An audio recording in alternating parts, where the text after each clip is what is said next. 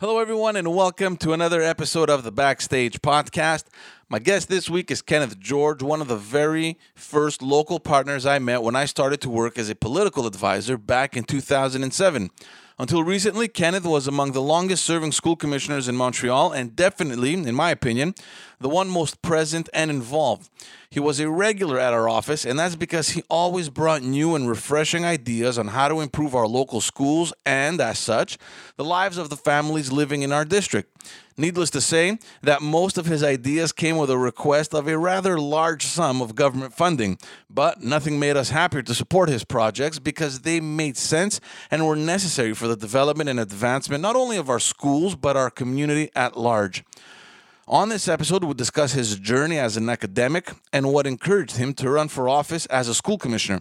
Also, we discuss the recent education reform of the Quebec government, which brought forth the abolishment of the school boards, the impact it already has and will continue to have on the students, their parents, and the teaching personnel. I hope you enjoy this conversation.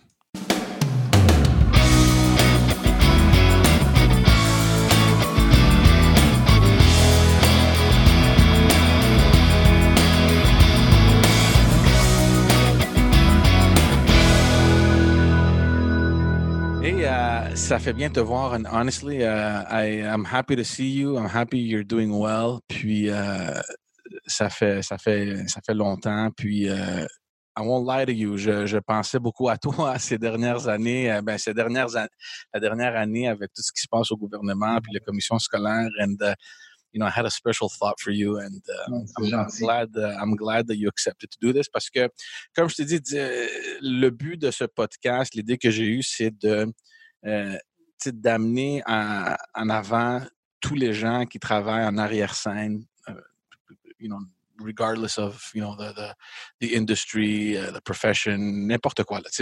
Uh, puis toi, tu es quelqu'un depuis le jour qu'on s'est rencontrés. Évidemment, nous on s'est rencontrés. Euh, longtemps, hein?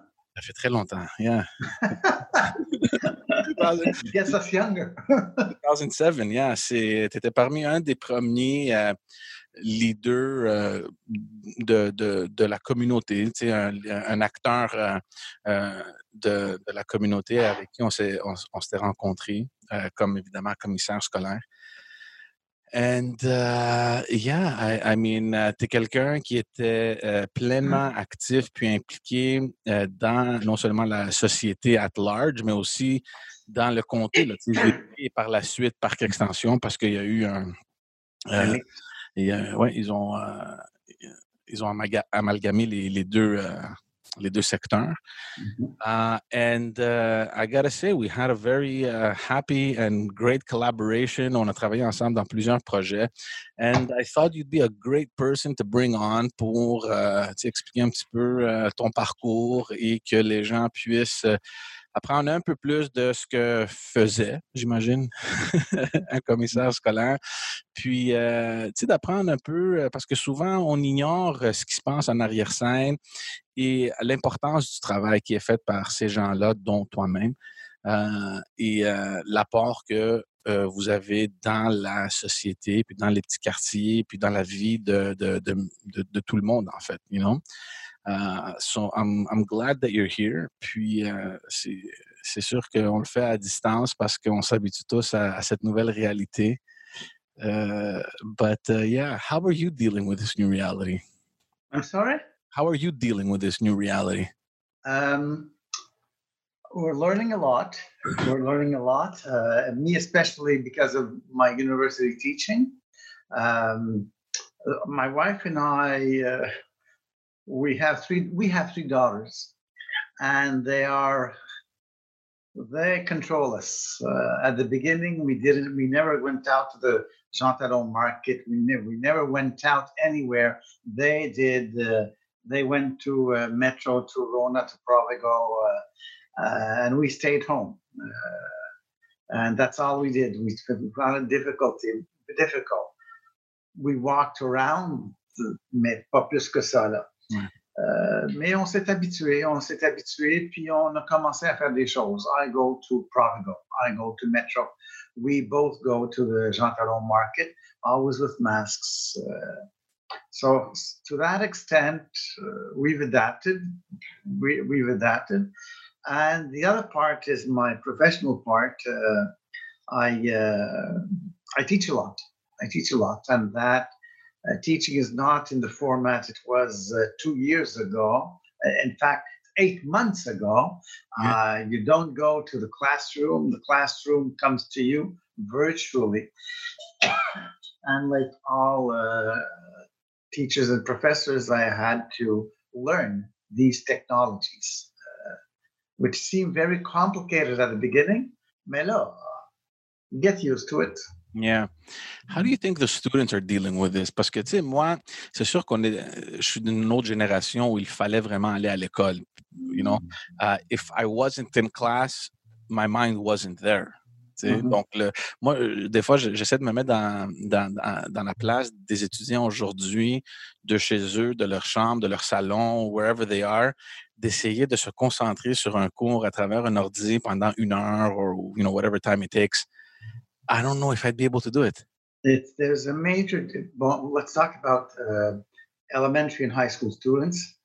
There is a major difference between the kids and the teenagers who go to private schools and those who go to the public school. Why? Um, the private schools are really well organized. I mean, uh, you can have uh, four or five classes per day mathematics, geography, French, English. You have all that really organized with no days missing. It's it's it's not organized in the public sector, uh, and it's it is very dependent on what the particular teacher you have wants to do. And that is because there was, uh, I don't want to play politics for the fun of playing politics, but when the minister says one day, the the the the, the, um, the summer holidays start is starting in April, oh, yeah. and you're all on holidays, and two weeks after he says, no, no, get back to, come on, come on. Yeah. You have to get a clear message. Going to school is an important act, and you cannot miss school. The form may vary, but you don't say you're all off.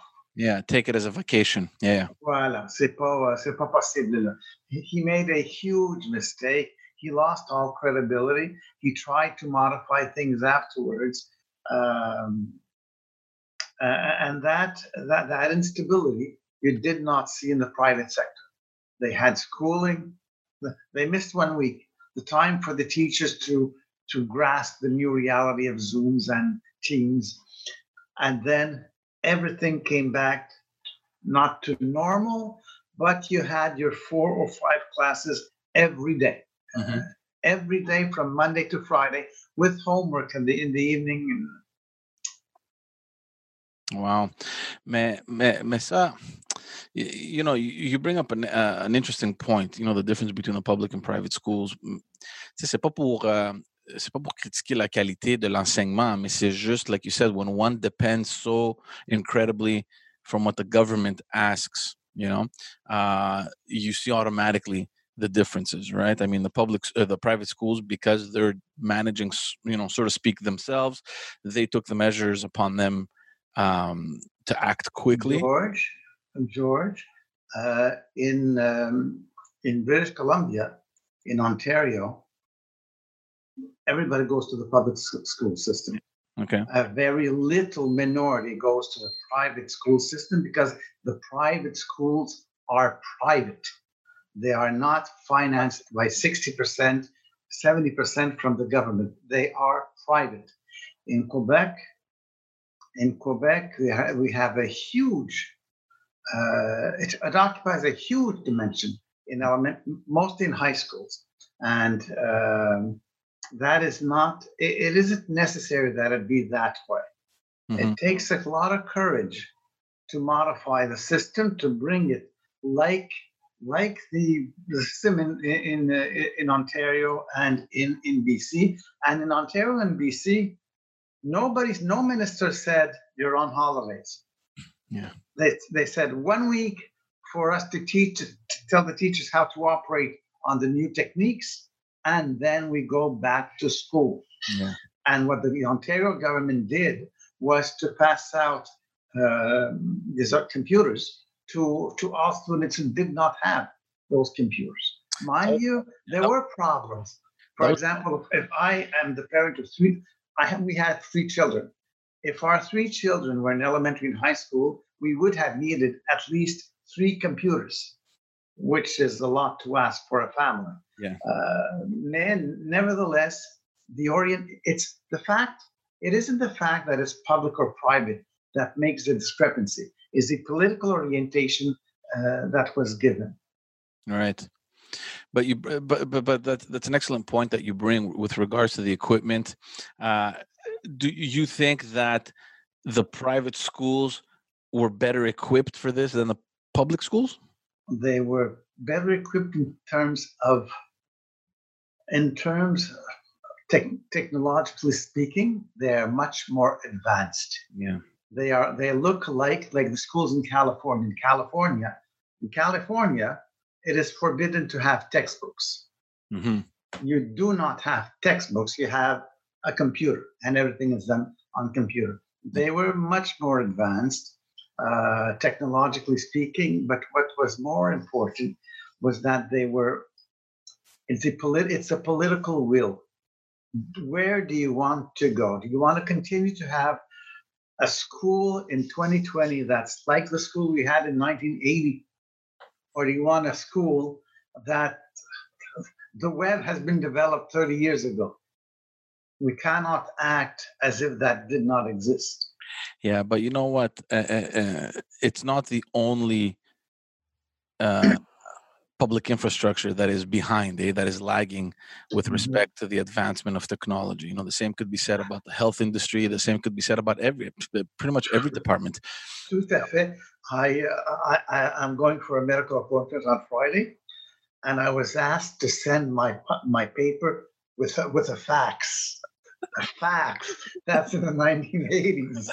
Who still has a fax machine? the the. Uh, uh, McGill University Hospital. Goodness, what is that? You can't like, can't you just snap a picture of it and email it? Like, wouldn't that make more sense? I, I asked that because to have a, I can't, I can't send a fax from my home. Uh, they said no by fax. You know, I'd like to speak to someone responsible to explain to me the logic behind that. Mm. What is it? Do you need? what is it? Uh, the paper? The like I don't understand. If you get it by email, you can still print it. You'll have it.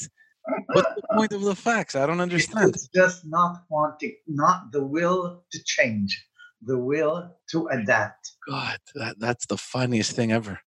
Right, it's it's general. It's it's really general. The the use of the fax, uh, but only in the health system. Yeah, exactly. Uh, okay, let's uh, let's talk a little bit about how um, you know we touched a little bit about the you know in the beginning how we met and stuff. Uh, you know, we met through my passage in politics, of course. Uh, tu étais le commissaire scolaire euh, dans Villeray par la suite. Uh, il y a eu ce, il y a eu l'ajout de parc extension.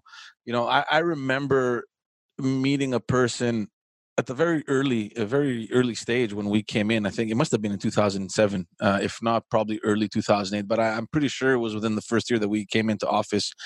Um, just someone that came, you know, we we we sat down, we met you. There was this uh, clear understanding of this profound engagement uh, and uh, a keen interest in in public service uh, uh, you know, um, a keen interest in the betterment and the development of our school establishment and the, the, the education environment at large.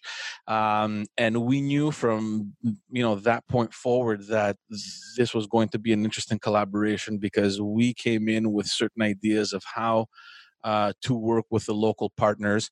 Puis uh, there you were uh, with all these ideas. C'est comme ça ne finissait jamais. it was one project after I asked you money to make them become reality.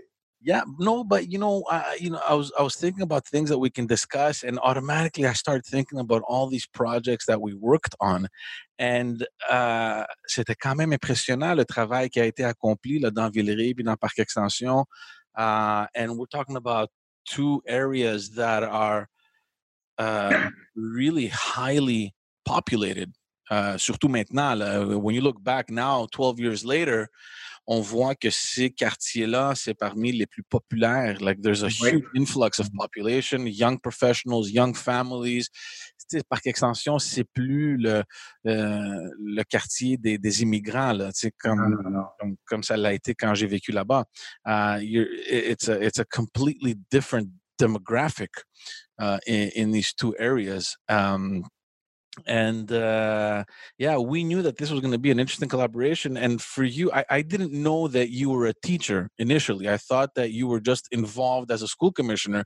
Uh, how does this whole teaching thing start with you? Uh, like and i don't want to i don't want i don't want to expose the age here but i mean uh, how does this all start?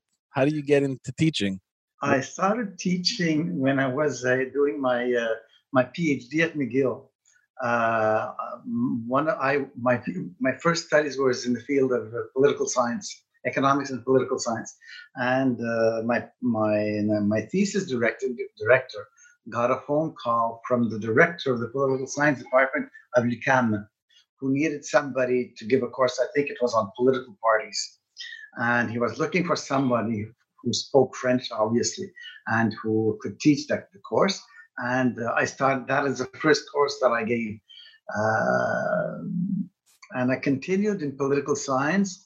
And about 10 years ago, I got involved in occupational health and safety, very, very much involved in occupational health and safety. And that developed my interest in industrial relations. So I went to get a, an MA and a PhD in industrial relations from Laval University, uh, specializing in state intervention in the field of occupational health and safety. And ever since then, I've been I've been doing two things. One, I, I was working at the uh, CSST, the Occupational Health and Safety Board in Quebec, and uh, I was also teaching a lot, uh, very much in uh, at McGill, Concordia, HEC, Université de Montréal, uh, University of Quebec en Outaouais. I even went to the University of Quebec at Chicoutimi, uh, where I taught industrial relations and occupational health and safety. Uh, and I've always loved that. I uh, I love teaching, uh, uh, organizing the material in such a way that students can be brought from point A to a point B, uh, developing the concepts, understanding the concepts, uh, uh, recognizes the, recognizing the relationship between the concepts, developing theories, new theories. Um, uh, I've always liked uh, that approach of teaching, of having, of having students develop their analytic ability. Um, a, uh, a real passion. It's a real passion. I spent the whole month of June and July preparing the fall session. Right. But you went straight to higher education. You never had an interest, for example, in elementary or high school? I don't have that competence or that patience. Yeah, that's what I'm saying, um, patience. but I did, uh, which raises the question why did I get involved in elementary and high school as a school commissioner? That's right. Got a, I got involved at the end of the 1980s, the beginning of the 1990s, because of one particular problem. Do you remember what the dropout rate was in 1990? No. 50%. Wow. You had 100 students in, in, in secondary one, 50 of them were in secondary five. Through the process, in the five years, 50%, that is an average and the average hides differences among the genders. Boys were dropped out much more than yeah. women than, than girls. and that was incroyable. Yeah. Society can't live with that. Our society is rich of its brains. Without the brains, you don't go anywhere. And the way to start developing the brains is not by dropping out. You've got to get your education. I started to work. Uh, that was the reason why I get involved. I got involved in the districts where I've always. A lot of my colleagues as school commissioners across Quebec mostly have elementary schools in their districts. I had a huge number of secondary, Lucien Pagé, Georges Vanier, l'Académie de Roberval, Père Marquette, and uh, Henri Julien, which was a, a special school for uh, uh, Lucien Pagé. The, what goes on in the minds of, of, of, teenagers, how to get them continue their studies, get them involved in their own studies, uh, working with teachers who had a heart, uh, right. because not all teachers are similar. I, uh, well, especially especially Lucien Pagé. I mean, that was a, a pretty a pretty special school. I mean, the, it had the, its ups and downs, and obviously it's gotten much better with the years. I remember growing up because I grew up in Parkex, and Lucien Pagé was definitely not the school that my parents uh, would have wanted me to go. You know, I, I didn't, Pagé, but either way, there was no way in hell that my parents would ever put me there because of the reputation that school had. Yeah, but it really developed. Of course. Uh, look at its performances in, in mathematics. Look at its performances. It's in physics. In physics is just amazing. Uh, in dancing, uh, in basketball, it, it really uh, it, it really transformed. So all it takes, not all it takes, what it takes is five or six adults who decide to transform an organization. Yeah. And when they get involved, they do things, they attract students, they attract other teachers, and that it's um, like a snowball effect. It's a snowball effect. It's a systemic effect, and uh, you've got to start somewhere. You to start and it grows through time. It grows through time. Yeah, just out of curiosity, you mentioned the dropout rate at 50%. I'm guessing that was an average for Quebec. What was it specifically in that area? Do you remember? I'm curious to know. A bit, uh, a bit over 50%. Yeah. A bit, over, not much, uh, not much, George. And what was it now? Uh, just it's about 22%. And uh, where's the Quebec average at? Um, well, the Quebec is Quebec is not as good as the other provinces. That having been said, if we consider the private sector and the public sector, we are like the other provinces. Right. And we've got to take into account another factor. All across Canada, except in Quebec, the mark for passing is 50%. Right. And here it's in 60. Quebec, it's 60%. Uh, we have very high requirements towards uh, higher requirements than the teenagers in the other provinces. But is that necessarily a bad thing? I mean, you know, I, I look at that and I think that you know what the you know the standards are a little bit higher and you know we push our students to perform a little bit better uh, does that at the end have a, a, much bigger impact with our students compared to the rest in Canada? On the students who, one way or another, will perform, it has no impact. Where it does have an impact is for students who are on the borderline. Yeah. For those students, it does have an impact. It, when you uh, it's a determining factor on whether or not they continue their education or they drop out. You're 15 years old. You're in secondary four, fourth year of high school, you've got an average of 56% in arithmetic. You redo the same arithmetic the next year.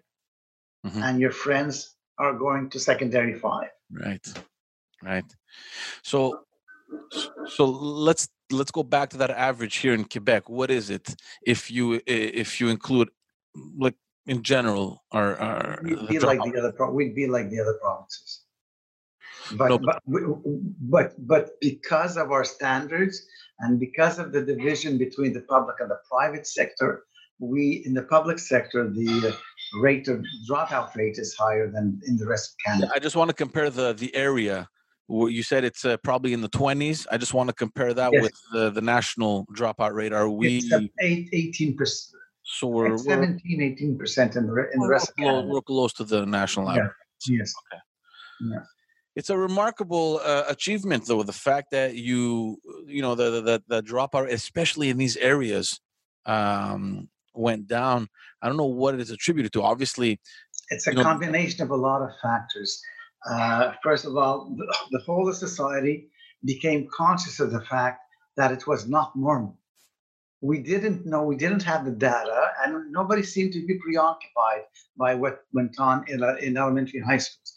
We didn't have the data, we didn't have the studies uh, that showed uh, the, what are the variables that bring students uh, to drop out. The act of dropping out the act of dropping out, we understood the following. For you and for me to see a teenager drop out, that is a problem. For the teenager who drops out, that is the solution. right? He drops out because the school, he, he's, he hasn't well performed in English and in French and in mathematics. The school has been sending him the message that he's no good in French, English, and mathematics and his his colleagues, his, his his friends are getting promoted one year after the other.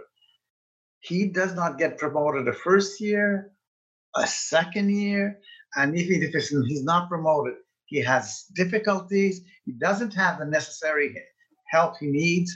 He will drop out from an institution that sends him the image that he's no good. Yeah. And that brings us to the necessity of developing, of recognizing that all teenagers are not the same. We've got to offer different services to different teenagers. The majority can operate in the same environment, but some need additional help. Right. And it took us years uh, to, to, to think in those terms and to really invest in the specific help that some students need. Do you think the education system is failing uh, the students and the families in the sense that, you know, like you said now, a child enters the school and perhaps they're not made out to follow, for example, you know, a curriculum that includes mathematics from secondary one all the way to secondary five. Maybe math is not their thing. Maybe physics or chemistry is not their thing, but perhaps they're more in tune with their artistic side or their entrepreneurial side. Um, and I know that right before we, uh, you, you know, we our our period ended. I mean, right before we lost the the seat in 2018, we were having discussions about a project that you wanted to bring uh, uh, into the area about alternative schools, uh, and that was the big discussion. And I, I don't know where that stands now, and I don't know if there's any statistics or any any measurable uh, elements that we can use to to to compare and say, look, the, the the success rate is so much better. We see kids that would have a- either failed the system or the system would would have failed them that that are now Yes. succeeding. your your expression is right. The system has failed them. Let Yeah. me, let's compare the high school in, in New England and in Ontario to Quebec. Yeah. In New England, uh, a child gets into first year of high school. First year and second year of high school, exactly the same, no variation. Starting in secondary three, four, and five, you have an in, in New England, you have an option, bet- you have a choice between five options secondary schooling that ends with secondary five, secondary schooling that leads to university, technical tr- training, professional training, artistic training. You choose one one option and you continue with that option. This is as of Sec three. Exactly. Yeah. In in uh, in Toronto, in Ontario, you have the same format, but on Ontario, the government says that the kids at that age can make a mistake and they may might want to change their options. So there is a period where they can change. In Quebec, everybody goes through the same system till secondary three, and then you choose. You don't choose an option. You don't choose a, a program. You choose a class. Mathematics strong, intermediary, or weak. Right. English strong, intermediary, or weak. But you've got to do science and mathematics, which is not the case in Ontario and in uh, in in New England. we are very requiring vis-a-vis uh, our teenagers. We are we are very not surprisingly, Quebec students are the best in, uh, among the best in the world in mathematics. We are the ones who have them do, and if there's something difficult, mathematics is abstract. It's very abstract. A, a trigonometry, algebra, and we force all. We consider that all teenagers have the same minds and the main, same sensitivities, which is not the case. Right. And your the expression you use, the system is failing them. So what's happening with the alternative schools? Because I remember the previous government had invested in a, in a pilot project to uh, I can't remember how many schools they were gonna uh, uh, these alternative schools that they were gonna build throughout Quebec. I, am not sure where that stands today, and in, I don't know if there's any measurable. In Villeray, there's there's one elementary school, an alternative in Villeray, and oh, before oh, my mandate ended, I had met about seven or eight times parents in Park X who wanted the same thing in Parkex. Right. Uh, but I don't know uh, how it has developed. How was the enrollment? Uh, you cannot have 200 children. In, uh, you start by 30, you go up to 80, you go up to 120. There are about 180 in, in Villeray. There are about 100, let's say 150 today. In right. PX, Parkex, I don't know. Yeah. Um, ever since my mandate has finished. Yeah. yeah. And do you have any feedback on how that progress is going in Villeray? Yes, it just so happens that this summer, uh, a couple of weeks ago, I met the, uh, the, the, the parent who's the president of the uh, parents committee, and it was going very, very well, very, very well. The, the, the, they're, they're going to go beyond the number of children they expected to have. Mm-hmm. But um, on an academic level, they, uh, they're meeting all the standards. They're meeting all the problems. The risk, the risk in the alternative uh, schools is that well, most of the elementary teachers do a lot of arts, and they don't do as many mathem- as much mathematics and science as they should. Mm-hmm. And that makes it difficult for those students when they get in, in high school they don't have the concept that they don't have the concept that they need. But in as much as uh, the teachers and the principal are conscious of that, they do make sure that when they finish the elementary school and the alternative school, all kids have the concepts uh, that they need for to go to high school in science. Yeah, that, that was my next question because obviously it's a brand new approach. Uh, I'm not sure exactly how the procedure works. I don't know if they look at the kids' strengths and weaknesses and just according to that. But how does everything come back to a level playing field when they enter high school? I mean, how that has to be the objective. The objective is to bring, to educate, educate, to bring someone from one point to another point. The point they had, they may vary in their pedagogical strategies, but they've got to get to this point at 12 years old. Right. Is it too soon? To, like I, I doubt the kids that enter that uh, that school are at a high school level, right? No, no they're not in second. It hasn't been six years yet. Okay. Okay, I guess we'll wait and see. Uh, but it's definitely something interesting because I've been speaking with a lot of uh, uh, entrepreneurs and uh, you know self-made. Um, I'm, I'm, I'm, not going to say self-made millionaires, but self-made entrepreneurs um, who have taken upon themselves to to build whatever company. Obviously, a lot of it now stems online, um, and all these people they have a different way of thinking that I perhaps do, or certainly my parents did, right? I mean, they're they're they're the kind of people that say, look, if my kid doesn't want to go to school in high school, who cares? That's fine. I don't care. Uh, you know, because they look at themselves, they take themselves as an example and how they succeeded by going kind of against the grain, going against that system, and they reached whatever level of success.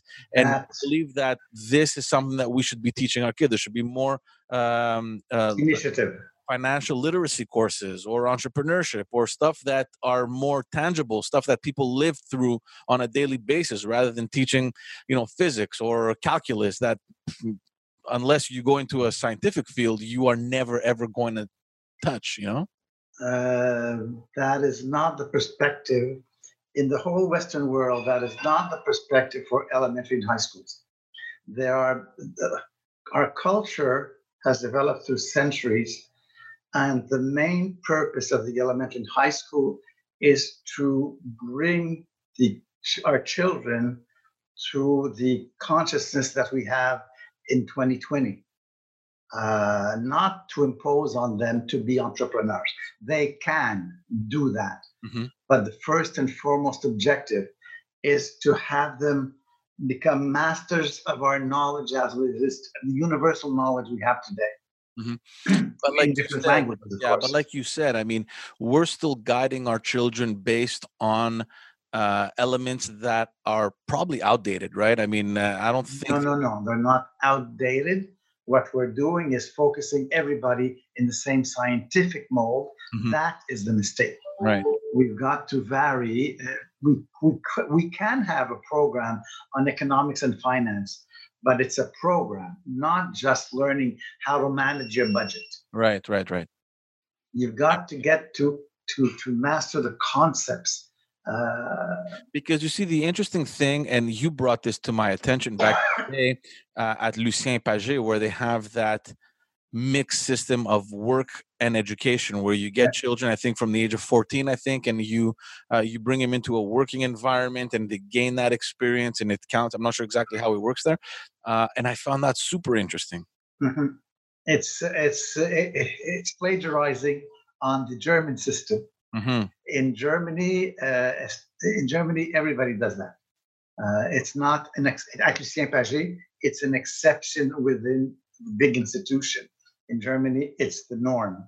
Um, but what that is a for certain students who did not want to sit at their desk six hours a day, five days a week, sit at Excel. It was excellent. Mm-hmm. Uh, but not necessarily for all students. Right. We should not have one model for everybody. In hospitals, we don't have the same model for all the patients. Right. The what we do depend. Even all patients who have cancer, they don't have the same treatment. We adapt to the particular situation of uh, of the patient. I'm sure they even have some departments that have gotten rid of the fax machines.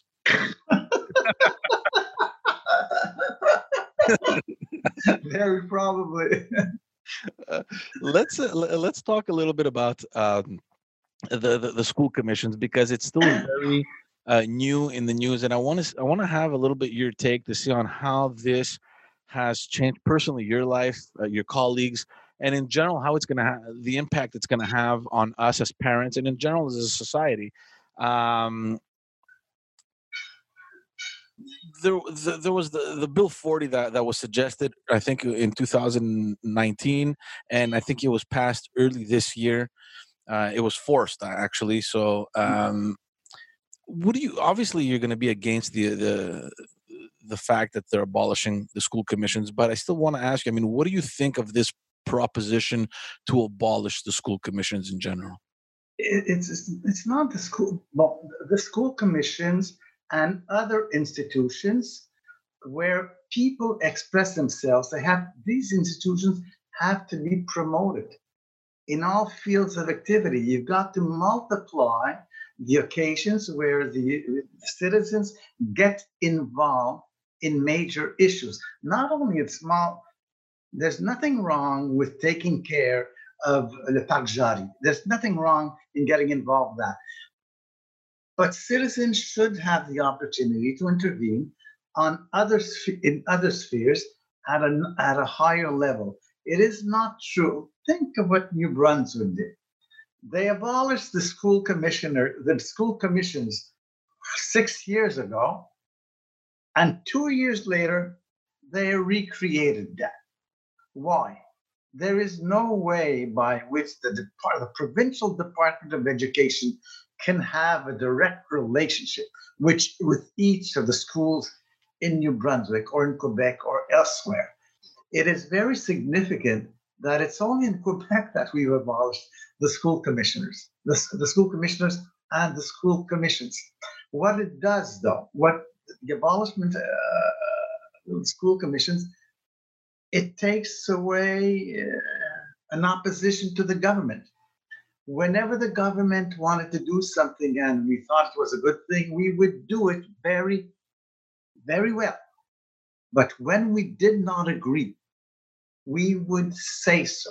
And we, we could go to the media. We were a political institution that could intervene like that. And when the government went in one way and we thought, no matter who was the political party, in, uh, we would intervene and suggest new things. Yeah, for the better uh, interest of the schools and the families and in general, the society that you were serving. Voila. In addition, um, I'm a citizen. I want to call some school administrator.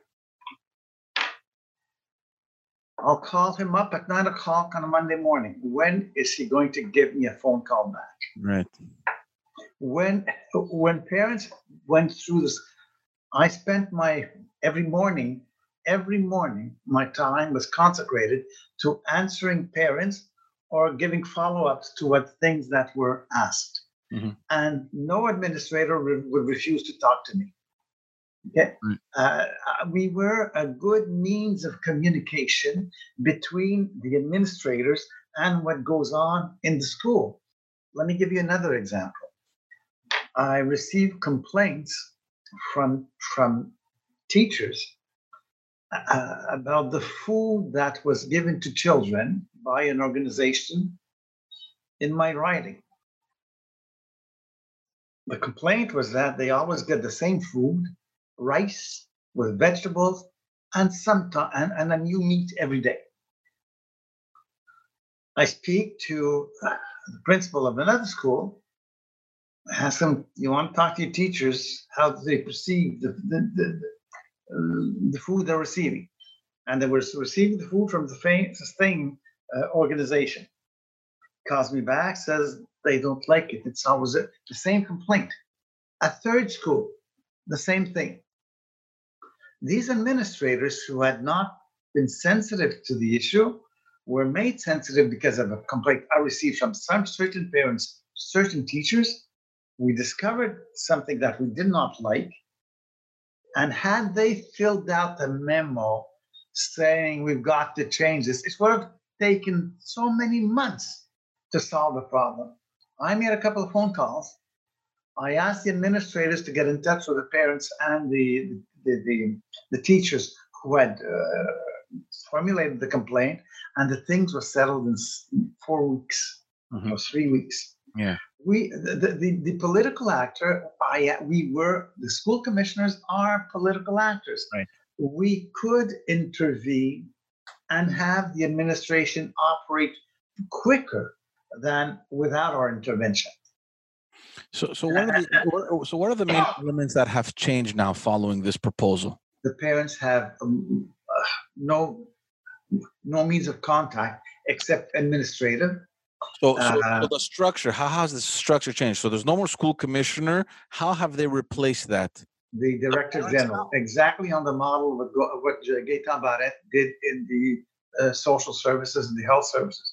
The the director general who is uh, approved by the minister, who becomes the institute, the means by which the minister sees to it that his objectives are met in, and the, the, the, the director general uh, will be accompanied by a council of people uh, elected by teachers, school principals. But this is per, per, this is per school or per region? No, no, no, per, per, per, per school board. School board, okay for school. But this this entity will not meet every week. It will meet four or five times during the year, and its agenda will be what the director general wants it to discuss. Right.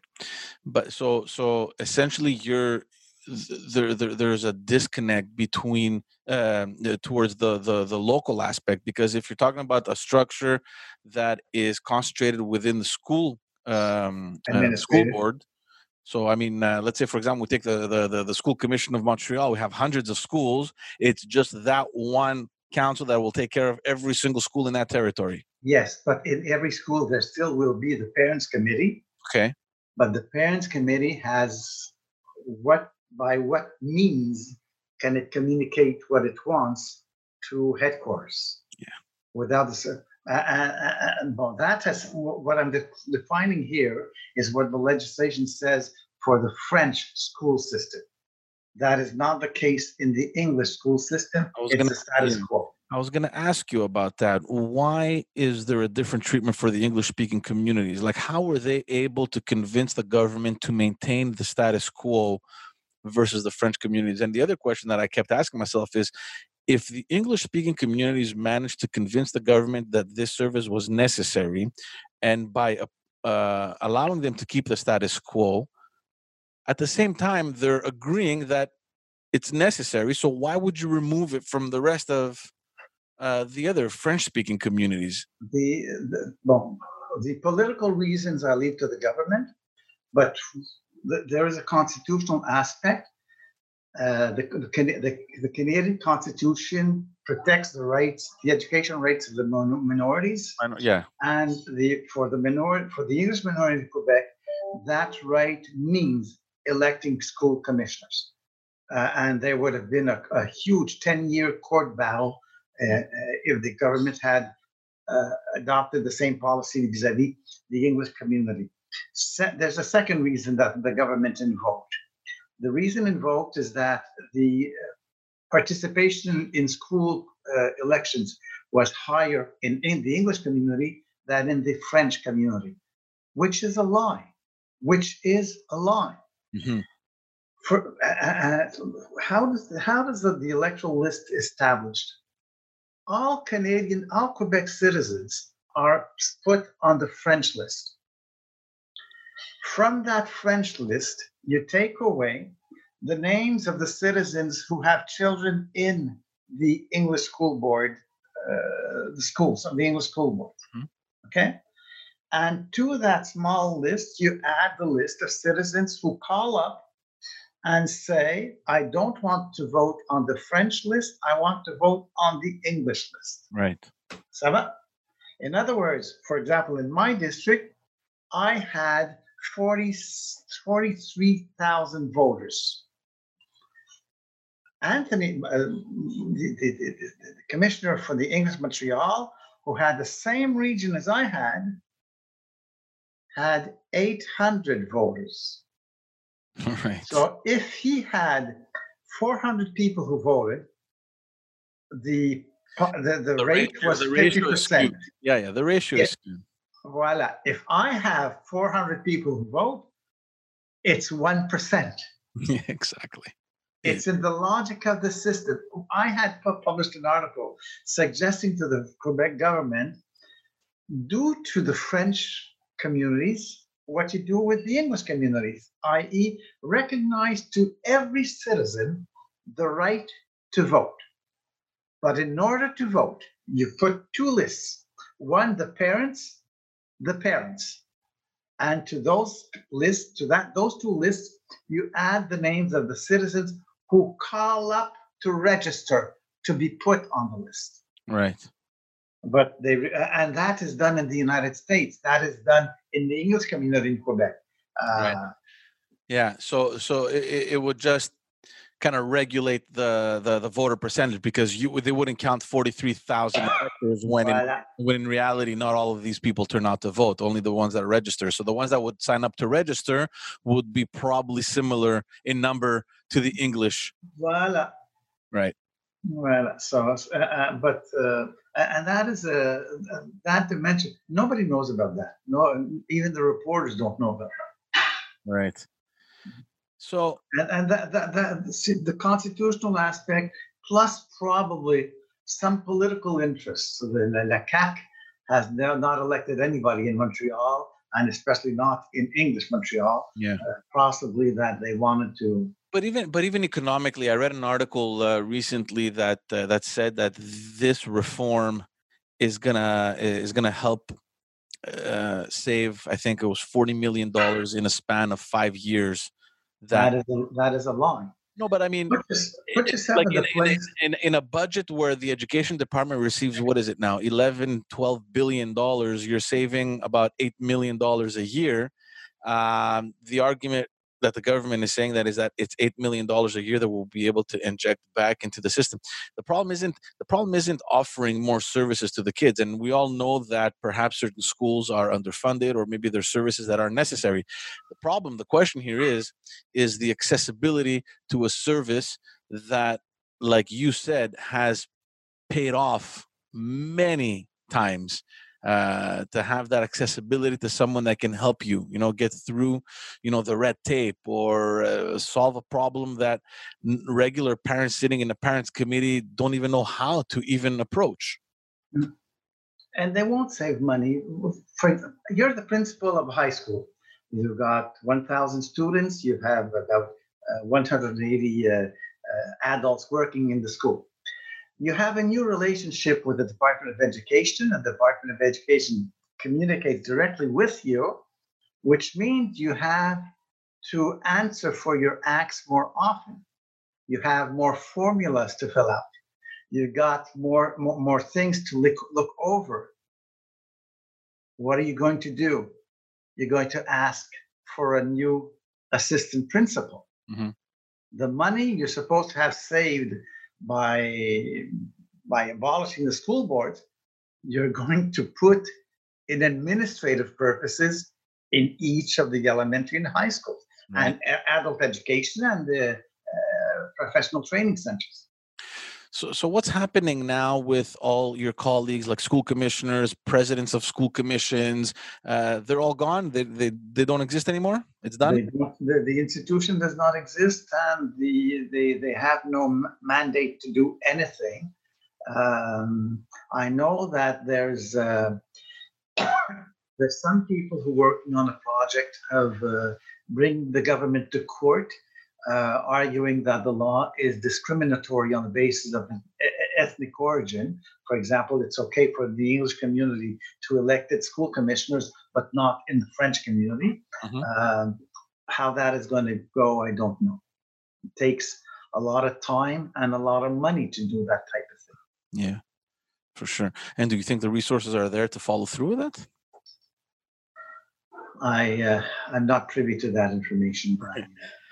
Uh, have you gotten any feedback uh, either from other colleagues or you know the schools that you used to uh, collaborate with, teachers, principals, uh, regarding yes. the change? Yes, a lot of teachers, for example, asked me. Uh, I have no contact in the uh, in the office of the MNA. How can I proceed to get five hundred dollars for this project? Oh teachers who do contact, we met mostly parents parents uh, parents either they call me up or they write to me or they see me uh, with my grandchildren uh, in the park or the metro or the Provigo or the Jean Talon market, um, asking me how to who to contact uh, to get something done or uh, the, that I see as a difference. With my, co- my ex-colleagues, I still have uh, informal contacts, but nothing operational revealing no, nothing operation. It, it's it's a it's um it's sad to see it, uh, and I, am I'm just you know I, I'm looking at really you know from the perspective of the relationship right and all the projects that we worked on. And i'm trying you know as we're having this discussion i'm trying to think had you not been there well you had there not been you know a commissioner there a school commissioner and, and to some extent yeah you because you were that uh, energetic person that came to us with all the ideas and all the projects. Had you not been there how the hell would we have done what we did with all those schools all those beautiful projects uh, you know expansion uh, uh renovations uh, you know complete rebuild um, like how how would that have happened? I, I don't I don't see how. It would have been a lot of a lot more work for for for your office. and the example I can give is that the, the new MNA, all the phone calls that I received, his office is receiving them now, and the people in his office are not known by the school education by the the administrators. Yeah, look, this is the disadvantage when you come in and you're new, right? There's always this you know, there's always a period where, you know, you need to transition and, you know, to get the known to the different actors, but it always helps. For example, I mean, at some point we were we were new there, right? But the the, the, the fact that there was one person, you, Voila. Voila. that could branch out uh, to all these different organizations and the schools and the different administrations, etc. It obviously was a huge help for us, right? Because we had to address our issues or anything to one person, right? Um, and we didn't have to wait five, six years or whatever to develop relationships with each institution. Voila. Mhm. So obviously, you know, it's like I said, uh, you know, the, the impact it's going to have locally is obviously huge, but more importantly, it's the um, i i- it's the ability to remain connected on the ground with what's going on that's going to be difficult. And that it will be the case. It will be, especially, especially in riding where there are so many schools. Uh, in in our riding, George, in our riding, there are 25 schools. There's not. There's one school commissioner in Canada who had more than 25 schools in his riding in Toronto. But the, the second one was me with in Park Extension in Villeray. We had 25 schools. And The think, only school, the, the only type of school we did not have is a professional training school, and I was working hard on getting that. yeah, and to think that a lot of these schools were overpopulated. Isn't it, isn't isn't it crazy? I mean, to think just how you know overpopulated these two districts are and how important that position is because uh, and again one of the last projects that we were working on is to to to, to create a brand new school right at the centre la jeunesse Right. um, that was literally one of the last files that uh, that we closed because you know obviously we left we're not there anymore um, and uh, I, I'm not sure how that is advancing. I hope It's- it's, uh, it, it is advancing the uh, the, the, the destruction. The, It went ahead. Did it get the funding finally, or did it get Yes. approved? Okay, that's good. Yeah. That's good. It's sad for the Centre La Jeunesse because uh, unfortunately the plans that uh, we were told about uh, didn't end up happening. So I'm not sure exactly what's going to happen for that center because initially the idea was to transfer that center to the old Chinese hospital as Right. such. that did not happen. But The city of Montreal decided, decided to make a housing project. So that's going to be a little bit sad because that center was uh, crucial Mhm. uh, to uh, They're at the they're at Le Patrouille.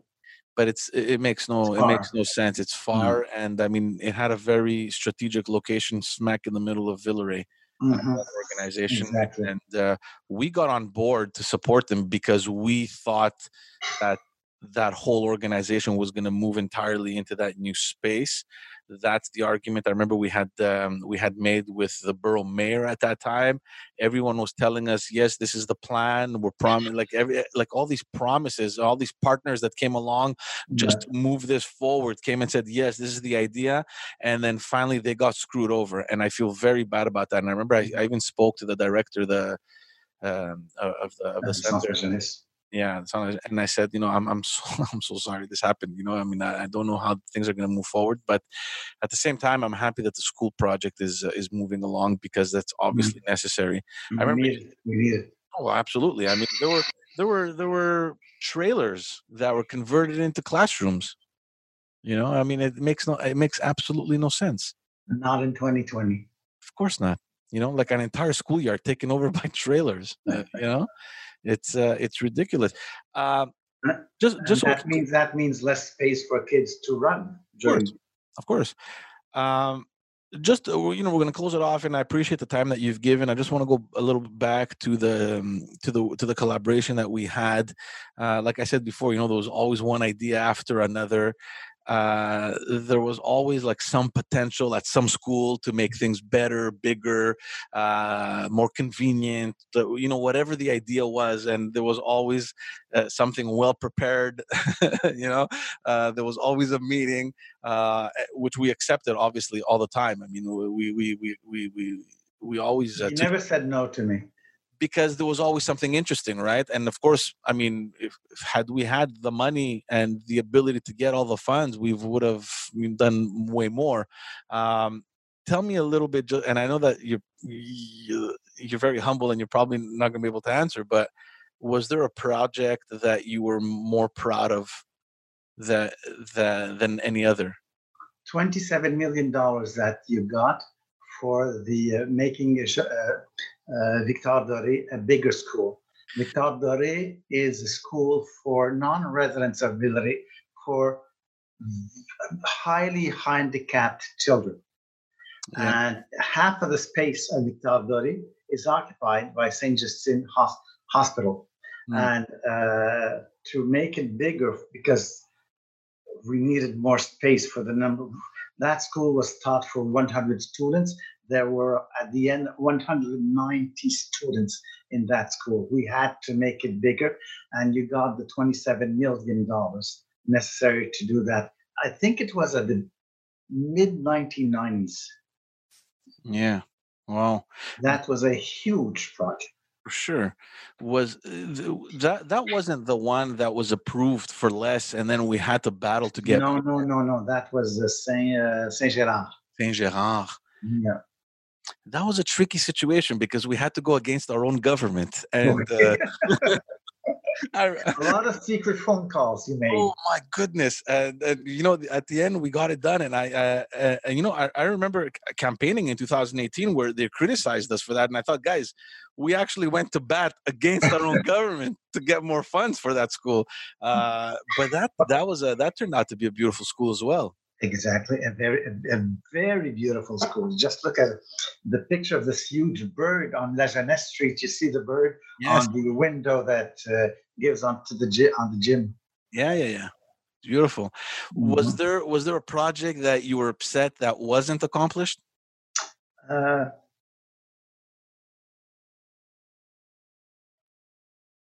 not necessarily with your office, but again, not necessarily with with your office but the idea that children still didn't eat, children and teenagers did not eat as much as they needed to eat. Right. That um, we're in 2020, we're in Montreal here, yeah. and children don't eat the fruit, the vegetables, the uh, aucun bon sens. No, you know, I had Pierre Legault on my podcast. Uh, I think it was last year from um, from Renaissance, mm-hmm. and he was giving me, he was throwing out numbers that that that, that made me fall, you know, f- f- from wherever I was. I mean, incredible numbers. Like thirty percent of the youth across Canada doesn't have three meals a day, and, and uh, it's ridiculous to hear these things. I mean, like you said, we're living in 2020 in Canada. I mean, we're not a third world country here. No, it's true and you know to think that there's kids that spend the whole day in school without a meal. You know what I mean? It's um, yeah, I, it's it's troubling. It's troubling right. to say the least. Yeah. And that's a project that that that not specific to park extension. To it's really general across Canada. Right. What are you working on now, sir? What are you uh, What are you involved in? Uh, what's exciting in your life? Taking care of my grandchildren. That, was that is very beautiful, May really beautiful. Except that for the last three months, I never could have. I never hugged my grandchildren. That must have been uh, a killer. It must have been crazy for you. Ah, c'est, c'est terrible, c'est terrible. What I'm very much involved in is uh, my teaching. I like, I love teaching. I have very, I have formal relationships with my students, but also I'm available outside the class for my students, uh, and uh, I like that a lot. I, I wouldn't doubt I, that. that I wouldn't doubt that for a second, and I'm convinced that they are very lucky to have you uh, as a teacher. Uh, it was a pleasure. It was a pleasure, first of all, to see you again, even right. though it's uh, through a computer screen. But nevertheless, uh, it was when very. When it all over, George, we'll get together. Uh, you, you, took that right out of my mouth, and uh, there's no doubt in my mind that as soon as you know whatever normal is to be in the future, uh, that will allow us to kind of get back together. F- for sure, I'd love to have to sit down, grab a coffee, grab lunch, whatever, just to be able to to see each other physically, man. I, I, miss your hugs and I miss that warmth that you always used to uh, that you always, that you carry with you. So uh, guaranteed, we're gonna do that. Au plaisir, au plaisir, George. Appreciate it, and we'll talk soon. Take care. Okay, bye bye. Bye bye.